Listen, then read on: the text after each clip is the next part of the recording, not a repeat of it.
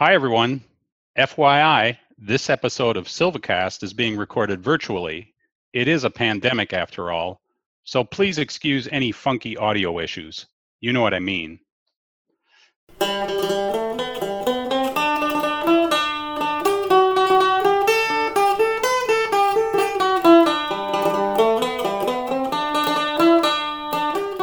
Welcome to Silvacast, the podcast about all things silviculture. My name is Greg Edge, And I'm Brad Hutnik. and we're both silviculturists with Wisconsin DNR Division of Forestry, and your hosts for today's show.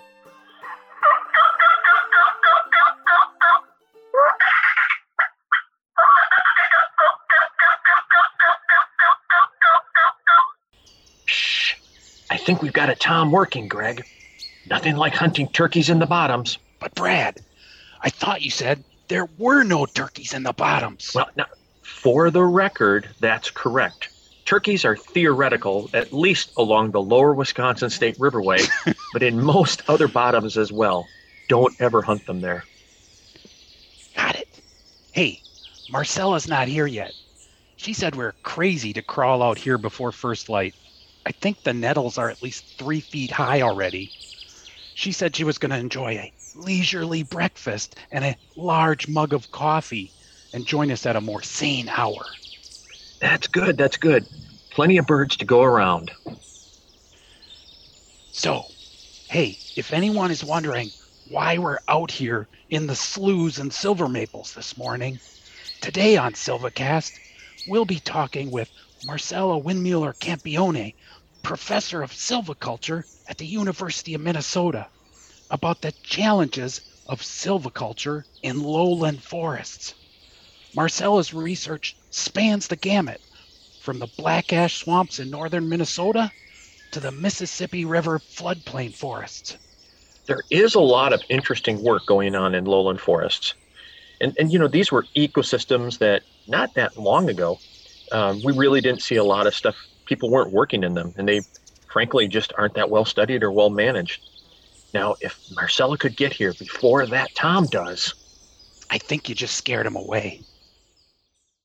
Today on Silvacast, it is supported by the Society of American Florists. time out, time out. Society of American Florists? no, no, no. Society of American Foresters. Oh, yeah. Yeah. Yeah, you're right. It's an easy mistake. SAF. It's an easy mistake. Society of American Foresters. Since 1900, SAF has been the cornerstone of the forestry and natural resource profession. Its members are practitioners, researchers, teachers, advisors, administrators, and students who believe in advocacy, respect, science, honest communication, and professionalism. Join today to branch out and connect to this expansive network of professionals at eforester.org. This is a day I thought we'd never see, Greg. Real sponsors. Excellent. Excellent. Hey, we're we're back on. And guess what? We're back at Silvacast with Marcella. Welcome to Silvacast, Marcella. Yeah, thanks, Greg. Thanks, Brad. Yep. We're, uh, we're really happy to have you, Marcella. We're we really enjoy your work and and we're always appreciative of having you right next door in in Minnesota. But uh, tell us about your role in Minnesota at, at the university. Uh, how did you get there? What how, what's your story? Yeah, so I am an assistant professor in the Department of Forest Resources at the University of Minnesota. Um, and I think I have one of the greatest jobs ever. So um, my official split is 50% teaching and 50% research. Um, but anyone who does silviculture work knows that you don't get anywhere unless you're also doing that other 50% of outreach, which is what I really enjoy too. So um, it is an amazing split. Um, so I've been here since 2015. Yeah, so I get to teach the silviculture class um, on campus and then in the field up at the Cloquet Forestry Center. I get to work with students on other uh, projects, both undergrad and graduate students. And then my research, I yeah, I get to explore anything and everything related to silviculture, which which literally then does mean everything. So um, I think that's one of the best parts of silviculture is um, you get to touch so many different parts of the forest and the disciplines and bring so many cool people together. And then the other part is um, then connecting with folks in the field through field tours, um, through the National Advanced Silviculture Program, which I'm a director of uh, for the first module, and then through um, the Sustainable Forest Education Cooperative with Dr. Eli Sagor doing webinars and all kinds of other um, outreach, and hopefully soon enough, again, back in the field um, looking at stuff in person. So, Marcella, I know uh, in the profession of forestry today, you know, we recognize just the critical importance of encouraging more women to follow this career path that we're all on. And you not only went into forestry, but you entered arguably the greatest of all scientific fields, in our opinion, of course, right, Brad? Right. No argument here, is, Greg. No argument here. And that is silviculture. Um, so, how did you get interested to begin with in forestry? Yeah, I well, there's no argument that silviculture. I I always start uh, every class or almost anything I teach with silviculture as the center of the universe. So, because uh, because why not?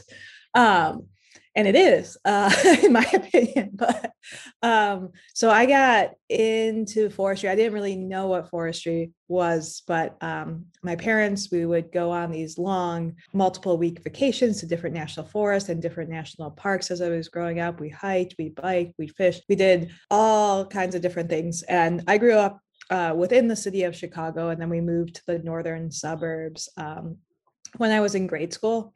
And then um, that where we lived um, in northern Illinois, they were doing a lot of uh, restoration. So the county uh, forest preserves were doing a lot of restoration uh, for oak savannas and uh, got involved. And oak savanna restoration means uh, removing buckthorn. Yeah. And so um, there was a youth conservation corps um, that I started working at at 16. And then at 17, after a year of doing it one summer at 17, they gave me a chainsaw. And nice. I was kind of hooked. Uh, and so then I did um, my undergrad at Michigan Tech in Houghton, Michigan, um, in forestry and there's a lot of things that was so interesting but then i took silviculture with linda nagel and like all the light bulbs went off. I'm like, this is this is it. This is what I want to do. How do I do more of this? Like, how how do I how do I do this? And so um, I'm grateful that I was able to do my master's with her at Michigan Tech, um, looking at northern hardwood silviculture, um, a lot of habitat typing and understory dynamics, and then um, got a little taste of the West uh, at Utah State. Um, so I I think in terms of getting interested, it was um, that background. In terms of staying interested, it is really just, I can't say how much it was so critical to see women um, really early on within my academic career doing um, what I thought I might be interesting interested in, which was becoming a professor and seeing that and seeing how they taught and seeing seeing that representation was really critical. And so I think those are those are all the pieces and um, Tara Bal at Michigan Tech has some great work on on the importance of visual representation. Well, my daughters will be glad to know that they pulled all that buckthorn for a reason then for for inspiration. Yep. yeah, inspiration, or I hear hard work, or just yeah. what not to do. Was that Lake County that you were that, that where you lived? Yeah, that is Brad. Yeah, yeah, yeah. Yep. So I worked there when I was out of school. I worked with the uh, Lake County Forest Preserve District, kind of doing that same thing. All my friends were surprised when I got out of point that there were trees in that area. So was, yeah, most of them that we didn't want, right? Red exactly. yep. Maple was the devil. So yeah. And so it's kind of a that's a big transition, right? So going from the Chicago region to Michigan Tech and then out to Utah, and you've seen a lot. And so we're we're big fans. You've worked in a lot of different types, and and and we've really kind of appreciated some of the stuff you've done in lowland situations. And so here in Wisconsin, that might be like our our black spruce um, uh, swamp hardwoods, uh, bottomland hardwoods. How did you get involved or interested in lowland forests? Yeah, well, so maybe I'll touch on like those northern lowlands first, and then I'll touch on some of those bottomland hardwoods um, in a in, in two separate stories. Sure. Um, but I, in, overall, I find these systems so so interested, interesting, and so relatively understudied. And and now having done research, well, done a little bit of research, but spent a lot of time, sent a lot of grad students out there. I fully understand why they are understudied. yeah. uh, but there's such interesting and critical ecosystems. So those northern lowland systems, whether it be black ash, whether it be black spruce or eastern larch, and those are sites that are going to be impacted by climate change, are being impacted by climate change. Um, and just have this suite of ecosystem store uh, ecosystem services, especially when we think about carbon storage um, and uh, wildlife habitats. And they're kind of like they're kind of unknown from thinking about um, how not only stands develop in that stand dynamics, but then if we have that information, how do we utilize that in silviculture and how do we think about adaptive management? So, kind of building both of the pieces together with the hardwoods or like the floodplain forests along the Mississippi. Um, I have a great contact, Andy Meier, with the US uh, Army Corps of Engineers. Um, and he slowly kind of uh, worked in of like, oh, come down and visit. There's some really interesting things or do you know that that? And then our second visit he's like yeah we're getting on a boat. I was like oh my gosh i've never done silviculture on a boat. This is awesome.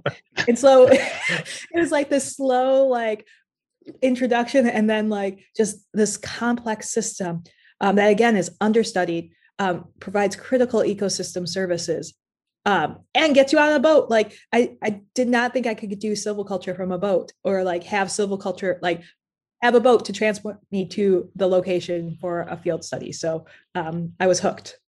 Yeah, that's fascinating. I think that's exactly right. In terms of those systems, they've, at least in the lake states, they've really been ignored to a large degree. I think part of it seems like as foresters, access has always been really difficult. So sometimes we just don't necessarily do harvesting in those systems uh, and then over time, it's just led to a lack of silvicultural knowledge about how do we deal with these. But now, with all these issues like emerald ash borer and climate change and carbon storage, and we realize the importance of these systems now, it's really fun to see that more work is getting done in these.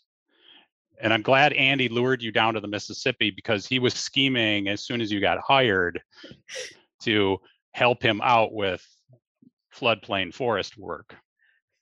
Yeah, between Andy and then like these northern systems, I now own at least one inflatable boat in my lab to be able to access those those sites because of the ditches and just the access issue that you brought up greg yeah i now own at least one inflatable boat and now we've added um, life jackets too because of the water levels can be so high just to make sure we're following all the safety precautions. So things I don't think I ever expected to have in a field kit to get to a mm-hmm. site um, are now part of of my grad students' field kits. Yeah, so you've worked in so the swamp hardwoods, black spruce, and then bottomland hardwoods, and maybe we can just talk a little bit about each of those and kind of pick your brain about what you've seen, what you've learned, maybe where we're going with some of those things. Because I think, like you mentioned, these systems really don't play by the traditional silvicultural rules that we've kind of thought about like the disturbance is going to be different or it maybe just foreign to a lot of us. So maybe starting with swamp hardwoods, uh, you published a paper uh, where you looked at regeneration and you were looking at black ash stands, kind of, you know, what are we going to do with emerald ash borer? And one of the key takeaways from this was that that there were several different natural systems that worked. Yeah, I think it highlights the range of black ash and the range of variability in those systems. So one of those key takeaways is um, a black ash stand is not not all black ash stands are created equally or are the same. There's all types and a range of conditions. And some of those ash stands that are that are still typed out as black ash actually have some mesic hardwoods or are slightly richer. Um, and those are the sites where we saw really great regeneration post um, post clear cut harvest, post clear cut regeneration harvest, um, anywhere from five to seven or eight years. And we saw a lot of aspen, a lot of balsam poplar, and just a whole suite of different species coming in, which was a completely opposite response of those black ash stands that are really low, low productivity. Um, that water table is up there. I mean, I I could tell the difference between um, the students that were sampling when they went into those richer sites. They're like, "Oh my gosh, we're gonna be like, we're gonna be here for a while. Like, we got to measure a lot of stuff." And then when they would go into those swampier sites, they're like, "Oh, this is easy. Yeah. like, there's Yeah. We'll be out a few here. trees." But they were always wet, so it was like this trade-off of like, would I rather be wet for a short amount of time, or do I want to measure a whole host of aspen um, aspen resprouts that are maybe an inch or two in diameter? And In those ash stands, did you see differences in the regeneration between those methods? Yeah, so each of them, so yeah, there was differences, and um, we saw greater regeneration um, when when there was light. So light was was a key factor in regeneration. So in those gaps, um, and um, a hard thing to characterize is that diameter limit harvesting is i- i- is removing the best and leaving the rest. Um, so while there was adequate regeneration in those diameter limit harvesting, it, it's not something we would recommend or suggest. Um, but that that light factor in the group selection, having those gaps allowed for regeneration, the clear cut when they're on um, richer sites with that mesic hardwood had great regeneration of other species. And even even when there was a clear cut on those poorer sites, there was there's there was a good amount of regeneration of black ash and and that's i guess what in the past that management has has mo- maintained is ash on on black ash sites. I think it's just now thinking about if we if we want to maintain those systems and the ecosystem services in in the face of eab what what else can we do especially if we're thinking i guess the goal of that study is we're not going to be able to replant everywhere or or um, replant artificially. So whether it's seeding, whether it's artificial regeneration with um, bare root or containerized stock, what are our other options? And that, that way, those sites that are most vulnerable and also can't be regenerated through other um, natural seeding options, maybe we target those for the artificial replanting or enrichment planting. Um, so yeah, that was the goal to see see if there's other options to allow foresters more tools in their toolbox. I know the the big fear with those systems from a forester's perspective is we're going to swamp the site by removing too much of the the overstory and maybe that gets to a little bit of that site quality thing that you're talking about um, in terms of what that risk is can you say something about the risk of of swamping these sites is it variable depending on that site quality Yeah, and I think that forester is going to get a feel for that site. So um, one of the things um, we talked about, and in Minnesota we use the ecological classification system. So I mentioned that mesic hardwood. So that that's a certain set of vegetation that has that are related to richer, um, higher quality hardwood sites.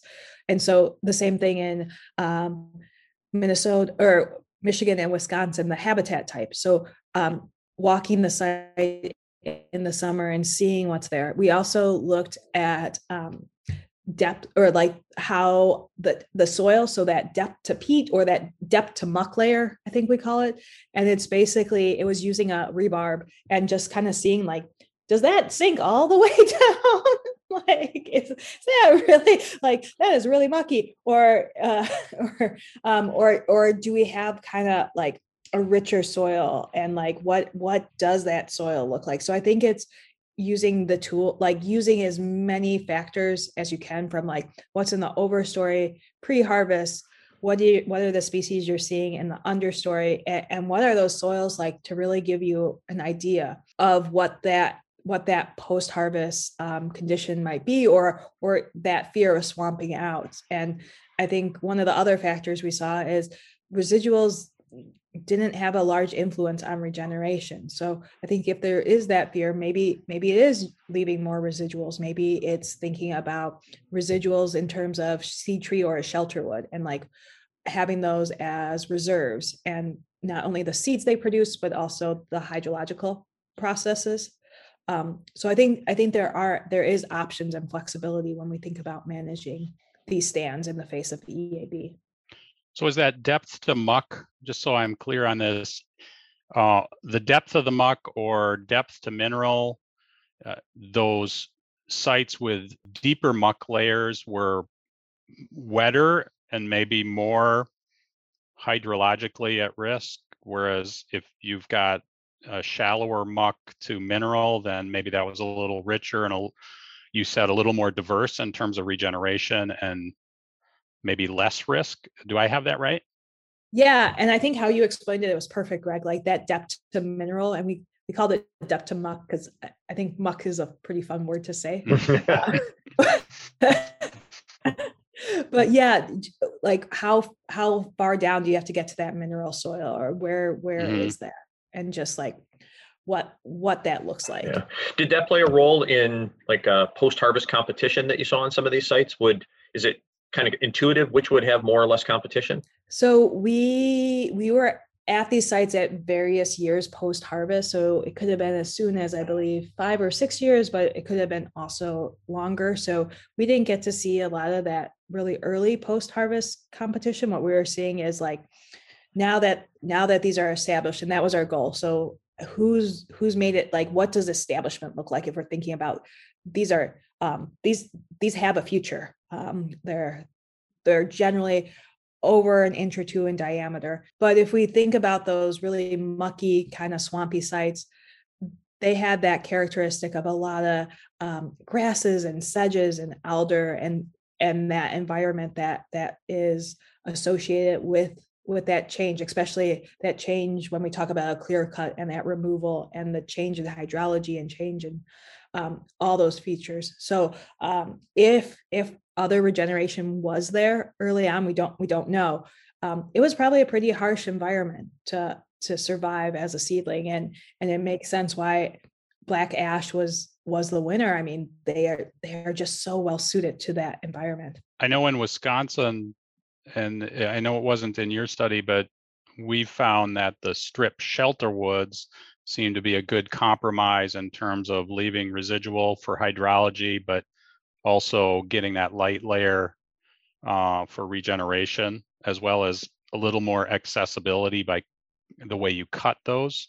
Yeah. Uh, so that was just something that we've observed through the Wisconsin trials. Yeah, I think that makes sense because a lot of the peatland systems they um, have historically recommended the strip shelter wood. So it seems like a common thing, especially um, in weather systems, that idea of both access and then um, light and then um, yeah, but still maintaining some some overstory trees for multiple multiple reasons. Yeah. And I know you guys also looked at, you know, if we think about things that are maybe a little more not quite controversial, but maybe just like, gee, I don't know, should we really do this? One we might talk about would be clear cutting in these systems, where we might have differential responses on different sites. And are, are there things that Forester should keep in mind when considering if, if, if it's on the table, like clear cutting in sites like this? Yeah, I, I think it goes back to knowing your site, and that's something a forester is going to know. And it also goes back to knowing your goals and objectives um, and, and thinking about what are the options um, and so these all the study sites from our from our work were part of organizations management. So these were not part of an experiment. We were revisiting them. Um, so i think at some level it's really exciting to see something different. It also represents a risk right? It rep- and as an academic like i can talk all kinds of things theoretically but i'm not the one on the ground that has to go back to it necessarily. I'm not the one that has to justify this decision. I'm not the one that will have a phone call either from someone that like, hey, I was visiting this, or like, this is this is my favorite property. What did or, you do? yeah. um, so I think it comes back to a lot of a lot of um, weighing those trade-offs um, and also thinking about stakeholders and thinking about those management decisions um, but with with eab i think eab has made it there there's no one easy solution right? There's no like okay we can do this and we can maintain black ash right? I think that would be the ideal goal. We can main if we do this we maintain black ash or we reduce the risk or increase resilience. But my gosh eab going down to one inch in diameter right. doesn't it, it, it changes like that that is effectively a clear cut what they're what eab is doing um so i think it's then thinking about okay what are the ecosystem services we want to maintain? Or what is the range of of, potential?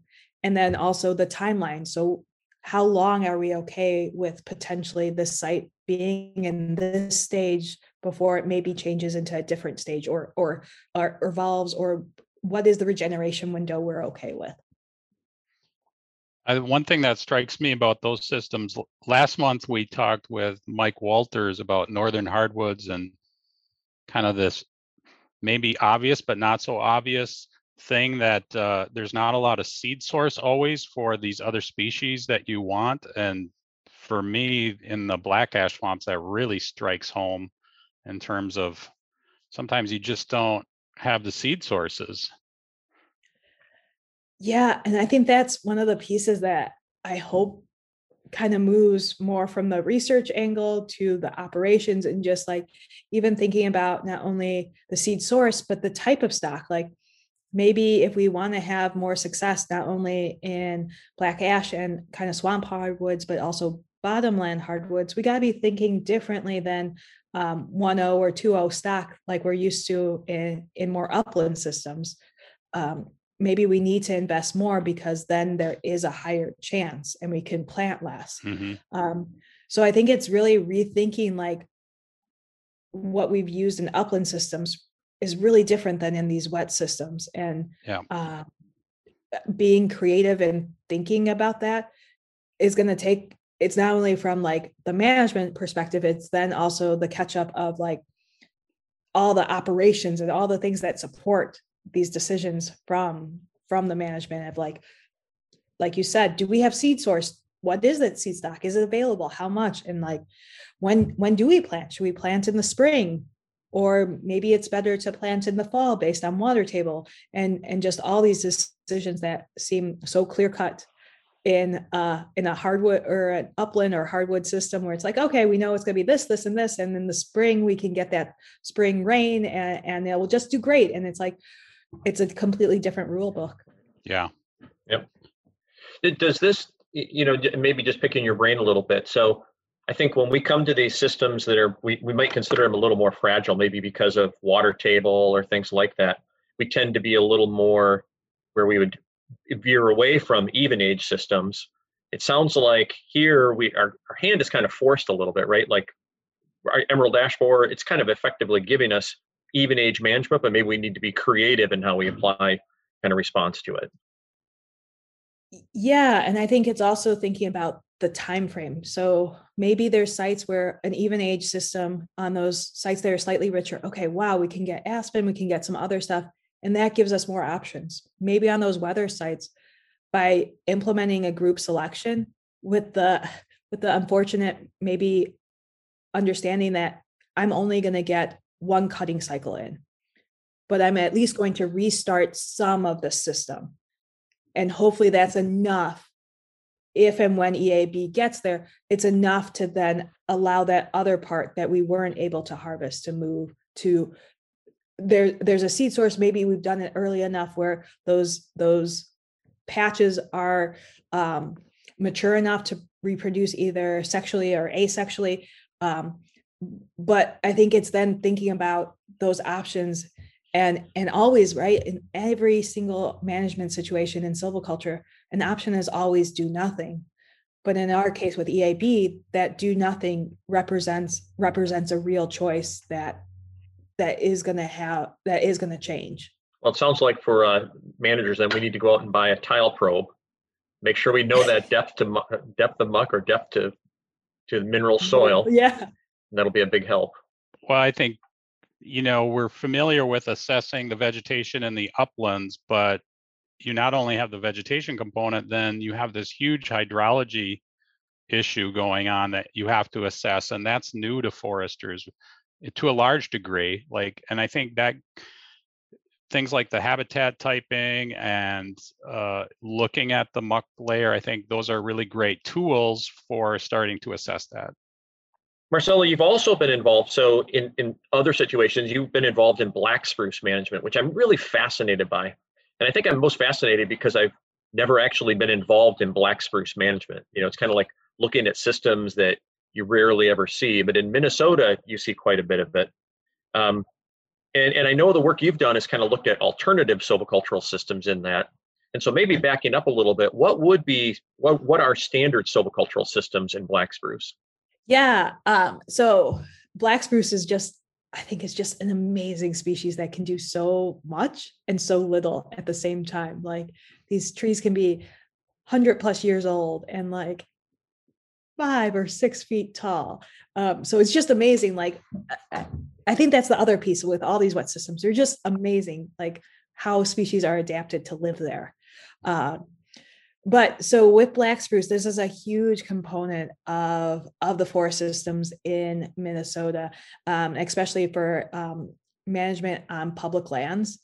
So in kind of the current um, common way that black spruce is managed um, it is managed with an even age system so a clear cut regeneration harvest um, followed by aerial seeding of black spruce um, there's a regeneration check. Um, depending on the health of the stand and a few other things, it could be as soon as one to three years, um, but generally around that five to seven years.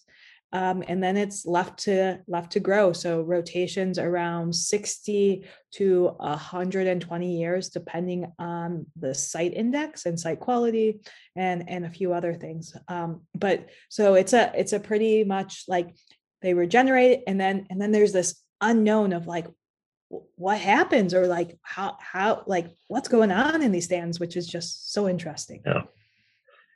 Yeah and not knowing anything about those systems so that um, what is so and and i think more and more now we talk about trying to have our management kind of be informed by natural processes right? So what is the disturbance regime or how did these systems work?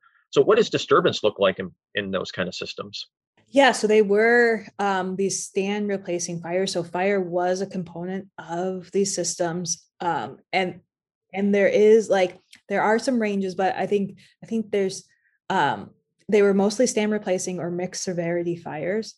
But then there's also these small scale disturbances, including windthrow and eastern spruce dwarf mistletoe, that would create gaps and patches. So I think it's it's a combination of of both. So a clear cut does do a good job of emulating that larger um, stand replacing disturbance, but not nothing can replace fire, right? Nothing nothing can replace fire, and so um, there is this hypothesis that one of the native um, native diseases, eastern spruce dwarf mistletoe, um, was somewhat controlled by fire, and that as we're as we maybe have reduced the use of fire uh, in these systems, are we seeing potentially more impact from that mistletoe? Mm. That's interesting. Greg, Greg, somewhere our good friend Jed is his head turned when when you mentioned fire and black spruce. I'm sure he's saying that's why we should be burning. Does, yeah. He's like a pointer dog. His head goes up when someone mentions fire. Yep. Um, just a shout out to you, Jed. that's right. That's right. uh, so I imagine so the clear cut system emulates those large scale fires, but probably not as good a job at emulating more of the moderate scale fires or maybe some of those other patch type of disturbances that um, you mentioned. Yeah, and I think it also like the aerial seeding that maintains the site, maintains the species, um, but it creates a relatively uniform, even age system. So it it creates these um, what I think are very very pretty stands, of black spruce with moss and uh, all of relatively similar age, similar diameter, similar crown structure um, that are just just beautiful. Um, but that probably represents one part of like that continuum of what that forest cover type looked like. So thinking about these other species, including northern white cedar and eastern larch, um, birches, uh, balsam poplars, um, alder, just this range of potential other um, species from that boreal forest that that may have been able to take advantage of different types of disturbances or different light levels or the severity severity and all that. So yeah I, I i, think i think there's pieces that that are hard to emulate if we're using one type of system. And you have a paper that looked at a really old study which i love to look at old studies and like kind of dig them up and see you know 50 years later what's happening now so I think that's really cool that looked at maybe some other systems in there. What was learned from that look? Yeah, I, I also love those old boxes. And um, Brian Anderson, who's now with with Wisconsin DNR, um, was was that um, grad student and researcher on that, um, as well as Matt Russell and Brian Palik and Doug Kastendick. Um, and so I think one of the pieces that we found was so there's multiple when there's this great great study of different types of treatments including a group selection a thinning treatment um, a single tree selection um, and one of the one of the what remained when we got were able to come back um, to do the remeasurements with enough replicants um, was a shelter wood as well as a strip clear cut and a patch clear cut. Um, and those and those were true both the shelter wood it was not a shelter wood with reserves um, and the patch and strip clear cuts were were fully implemented too. So um, and so in looking back um, at that data or remeasuring that data um, we saw the shelter wood had a greater amount of species diversity um, as well as size diversity. Um, so it just gave more options. It provided different. Um, it provided different opportunities, um, whereas the clear cut strip and the clear cut patch were more uniform. Um, and so I think in thinking about if what we're doing right now under our current management scenarios is creating relatively uniform and homogeneous stand structure and composition, maybe a shelter wood is something that can create something different and provide something different on the landscape as well as provide different options. Um, I think a piece that that would be different here and what we talk about in the paper is that um, unlike a shelter wood that's implemented all the way to to main going back to an even age system, um, there's the potential for a shelter wood with reserves of like clumping the trees that were left or or scat or even scattering them and and just accepting like you're not going to come back for them but those trees could provide great wildlife habitat or future down dead wood. Yeah. And the thing that fascinates me about like conclusions like that, kind of tying those old studies to the new stuff, is that I bet if we went back and picked their brains, those weren't the assumptions or things that they would have come up with in something like this. And so it's it's kind of carrying forward new eyes, new things. That that's that's kind of the the, the secret sauce in silviculture is we get to do the really long term stuff that other disciplines just don't get to do. I'm envisioning a little bottle that says silviculture secret sauce on right now. I don't know why. I just am. I do too, and almost something to pass down to someone. Like yeah. Yeah. here's all the answers. We're gonna. That's an idea, Brad. We might be able to package that up. You know, a prize or something. Yeah, we'll work on it. Silviculture secret sauce. The secret sauce. I think that I think the other cool thing, and we've been talking about this in northern hardwoods too, is just the importance of maybe diversifying the silvicultural systems that we use across the landscape. And you're talking about that, Marcella, about you know maybe uh, the clear cut and aerial seeding is is fine, and that's provides one sort of structure, but you know diversifying that silviculture into other systems might provide other structures across that landscape and and so I think that's kind of just cool to think about from a forester's perspective is where we implement stuff and and why that might be another reason to start looking at alternate systems. Yeah and i think i think there's just options right it's not saying let's like a clear cut with aerial seeding is wrong. It, it's saying like this, right? This gets one, this gets one desired set of future conditions. Maybe there's, maybe we can think about other ones. And so like, like you were saying, Greg, yeah, like thinking about within each system, there's so many options and range of variability and just like being okay with this might look a little different here and and that can be really valuable if we think long term. So maybe we saved our our best for the last year because i think the other system you've worked in is bottomland hardwoods. And on the mississippi you've looked at uh, tree species flood tolerance and you've been thinking about climate change. Um, we spoke with our, our last guest. We talked about the right tree in the right place at the right time and it looks like you're kind of thinking about that same thing along the mississippi. Yeah I think the Mississippi and those bottomland hardwoods are just like amazing systems and also ones that like I feel like you could do the exact same thing in the exact same place and have a completely different outcome because it flooded or X or Y or beavers or something. Like there always seems to be something that like you're not accounting for that will change the trajectory of a stand. Um, so I think the idea of the right tree in the right place is part of it. And then it's the right tree in the right place and the right timing. Like that timing factor is just so critical. Um, and I think that's one of the pieces that make it so interesting, but also so challenging. Um, especially as someone um, some so from the academic side like that regeneration window or that timeline or even just those factors that can go from establishment is looking good for five six seven ten years and then you get a peak flood year year 11 and you're reset. So it's so interesting from that academic sense but i could see how like when i think about the actual management prescription it's like oh man that is so so disheartening sometimes. Yeah and it's not just the regeneration it's implementing a harvest treatment with those periodic flood issues it becomes a huge challenge. That's really interesting to me is just we talked about the hydrology in those swamp systems, but now we're into a floodplain hydrology, which is a lot different in a way. And we're talking about, you know, these periods of inundation and how that impacts the regeneration. I just think that just adds to this challenge a great deal.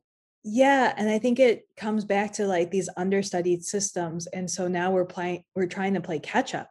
We're not only trying to understand how how they function, but we're also trying to then use what limited understanding we have about them to then think about how do we how do we adapt them to climate change or with EAB or or invasive plants, and especially along floodplains like reed canary grass. So we're trying to not only understand what we know about the systems, but how do we use that then to make management decisions about what is happening to the system? So it's almost like it's trying to figure out which question to ask first or which how how do you how do you how do you think about management when we know so little still and it's interesting so we, we talked about like uh, depth of mineral soil when we were talking about some of those um, lowland hardwoods and here, you know, it's just wet all the time, right? We've got water always there.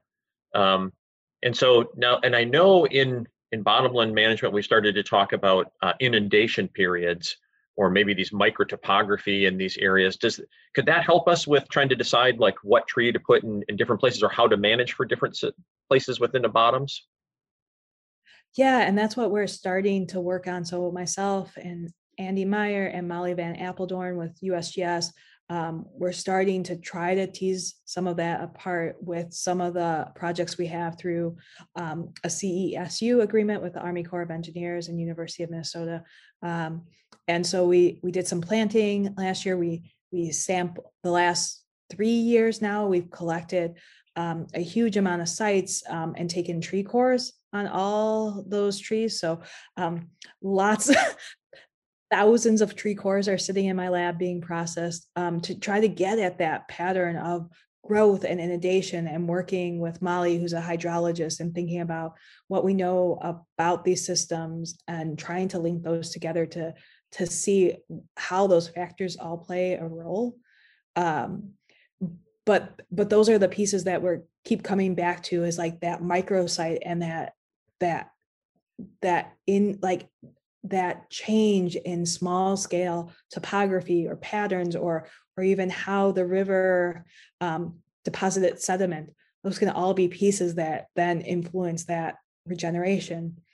But then you add a factor like deer and you're like oh man that adds another complexity of like did that deer just walk over there and like we lost that seedling because that deer found it. Mm-hmm. yeah. And i imagine that even must come into play too like so the mississippi is one creature but then you get into like i know here in wisconsin we have rivers that maybe are more sand dominated and so that plays a role in kind of that microtopography and what you would see in some of those places as well. Do you see uh, so so you see a lot of so you see these differences in microtopography. Do you see differences in how you might approach uh, so we would call it maybe competing vegetation or invasive species in some of those places too yeah well i think it gets at the question of like with a lot of those invasive species they're invasive because they're so good at what they do and once they're there it becomes just a so hard to get back something from reed canary grass. Um, and there has been folks um, who have been looking at that. So I know Rebecca Montgomery and Audubon Center of or Audubon um, Audubon, yeah, um, have been looking at trying to restore um, those systems, and it's a challenge. So they've been, they've been thinking about different stock size, the density of planting all all kinds of different things and i think our approach is a little different or our goal is if we can maintain an overstory and maintain that light and maintain um, a forest can we make them more more resistant to that invasion. So if we can maintain those systems and be proactive in making sure we're getting recruitment or getting regeneration can we can we spend the money up front there and then not have to do more of that restoration? Yeah. And i would bet over time you'll see it, it just feels to me like just like you found in those lowland hardwoods where you had that differing competition and might be able to direct resources to based on that competition that you know in the future uh, work like yours might be able to shed some light on that in these situations kind of helping maybe conserve resources to maybe where we really need it as opposed to you know maybe places we don't.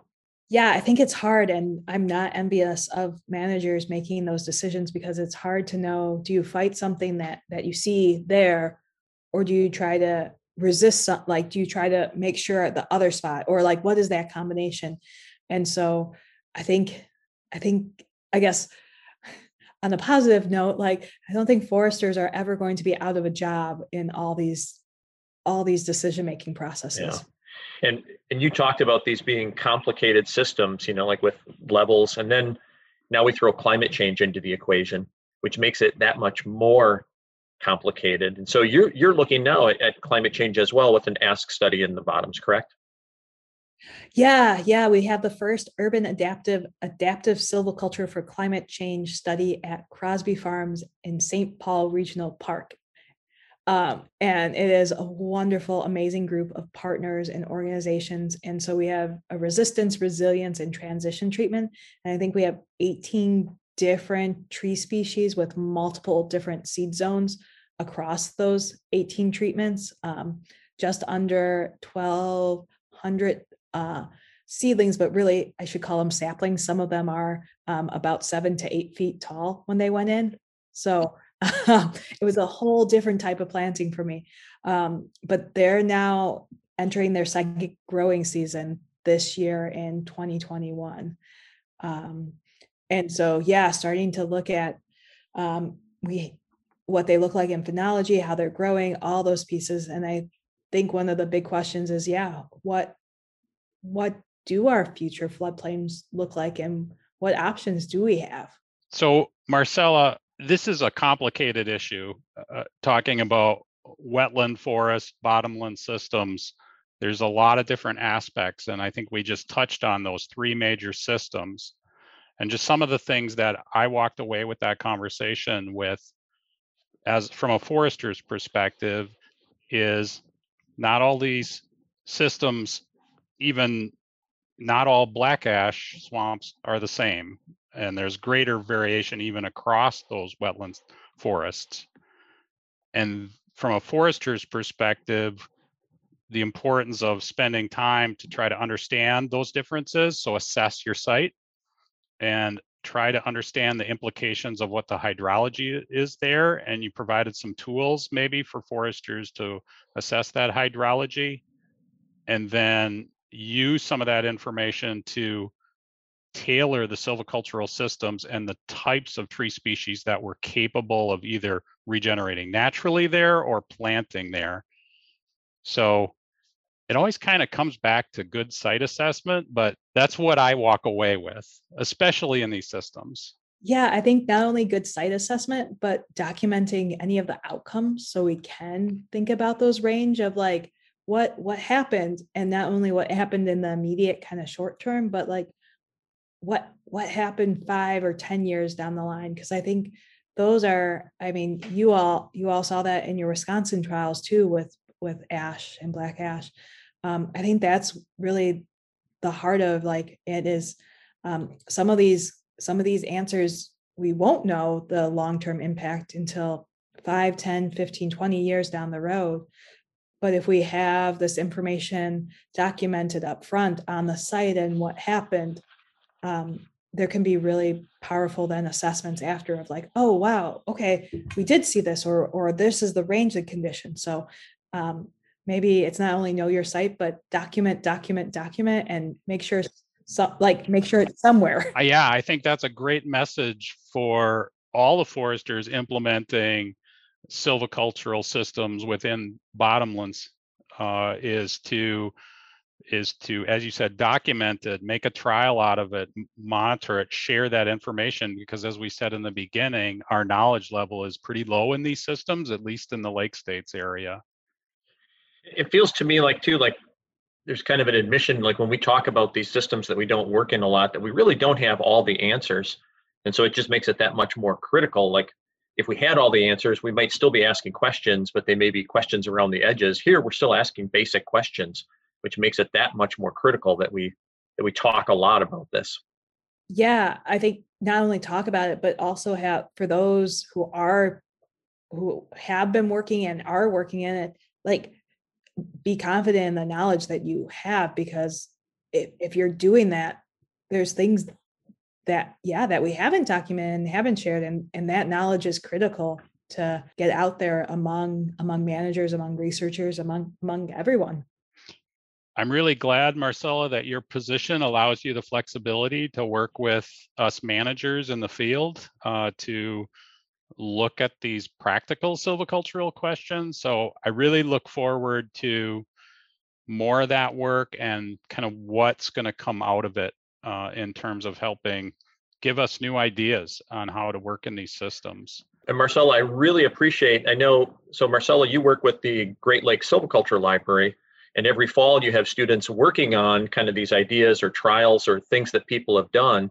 And so I think that's fascinating too, because it's kind of getting them involved with people who are doing these new things. So it kind of shows them an example of you don't necessarily have to do things the way they've always been done.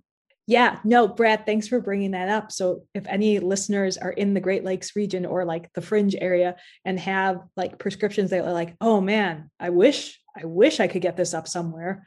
Um, let like shoot me an email, let me know, or Dropbox or something. Um, because yeah, there's always students that are interested in um, and it's an amazing it, it's an amazing opportunity for them but um, mm-hmm. hopefully it can be an opportunity to move that information from from paper or maybe computer or or your or someone's brain um, out there um, so others can benefit well marcella thank you so much for joining us today on silvacast and be assured that brad and i are going to keep bugging you to do a lot of different things in terms of helping us do our job because we need so much help over here. no. Well, I look forward to hopefully being able to see you both in person as well as Colleen and yeah. others. Um, yeah, it's been a while. In the near future at some point. Yeah. yeah. And not just behind yeah, a computer that, yeah, screen. that we look forward to too. That'll be fantastic. Well, take care. That music can only mean it's time for the Dropbox. The Dropbox is a regular segment where we take your comments, questions, tips, concerns, you name it, and share them with our listeners. Brad, that was a great episode. I think we're going to be swamped with questions. Yeah, I like how you put the pun in there. Someplace Paul DeLong is smiling. well, I would have thought we would have been bogged down as well. That's my attempt. That, that's the best I got. But this month, the, the Dropbox is drier than a scrub oak in August. so, hey, we need questions. Keep them coming. It doesn't matter. There are no bad questions. So let us have them. In any event, thanks for listening to today's episode of Silvacast. If you like Silvacast, please remember to follow or subscribe. You can find Silvacast on Spotify, Apple Podcasts, or wherever fine podcasts are found. If you have ideas for future episodes or a question for the Dropbox, please let us know. You can reach us at UW Stevens Point's Wisconsin Forestry Center by emailing wfc at uwsp.edu. Feel free to include a sound file of your question or comment if you want. We learn best when we wrestle with questions, so keep them coming. Okay, Brad, that's a wrap. And take care, everyone. And as always, thanks to our team Haley Frater, our editor in chief, Noah LeMade, our IT master, theme music by Paul Frater, and of course, thank you to UW Stevens Point's Wisconsin Forestry Center.